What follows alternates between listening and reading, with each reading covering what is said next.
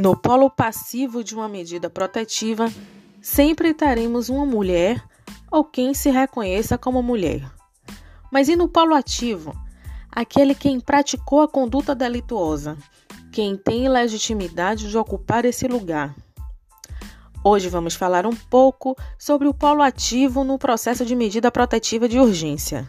Muito embora, por questões estatísticas, nos reportamos aos homens como quem praticou o fato delituoso. Porém, estamos tratando das relações domésticas e intrafamiliares. Isso significa dizer que nas relações entre mães e filhas, noras e sogras, irmãs, companheiras numa relação homoafetiva, é possível que uma mulher figure o polo ativo num processo de medida protetiva.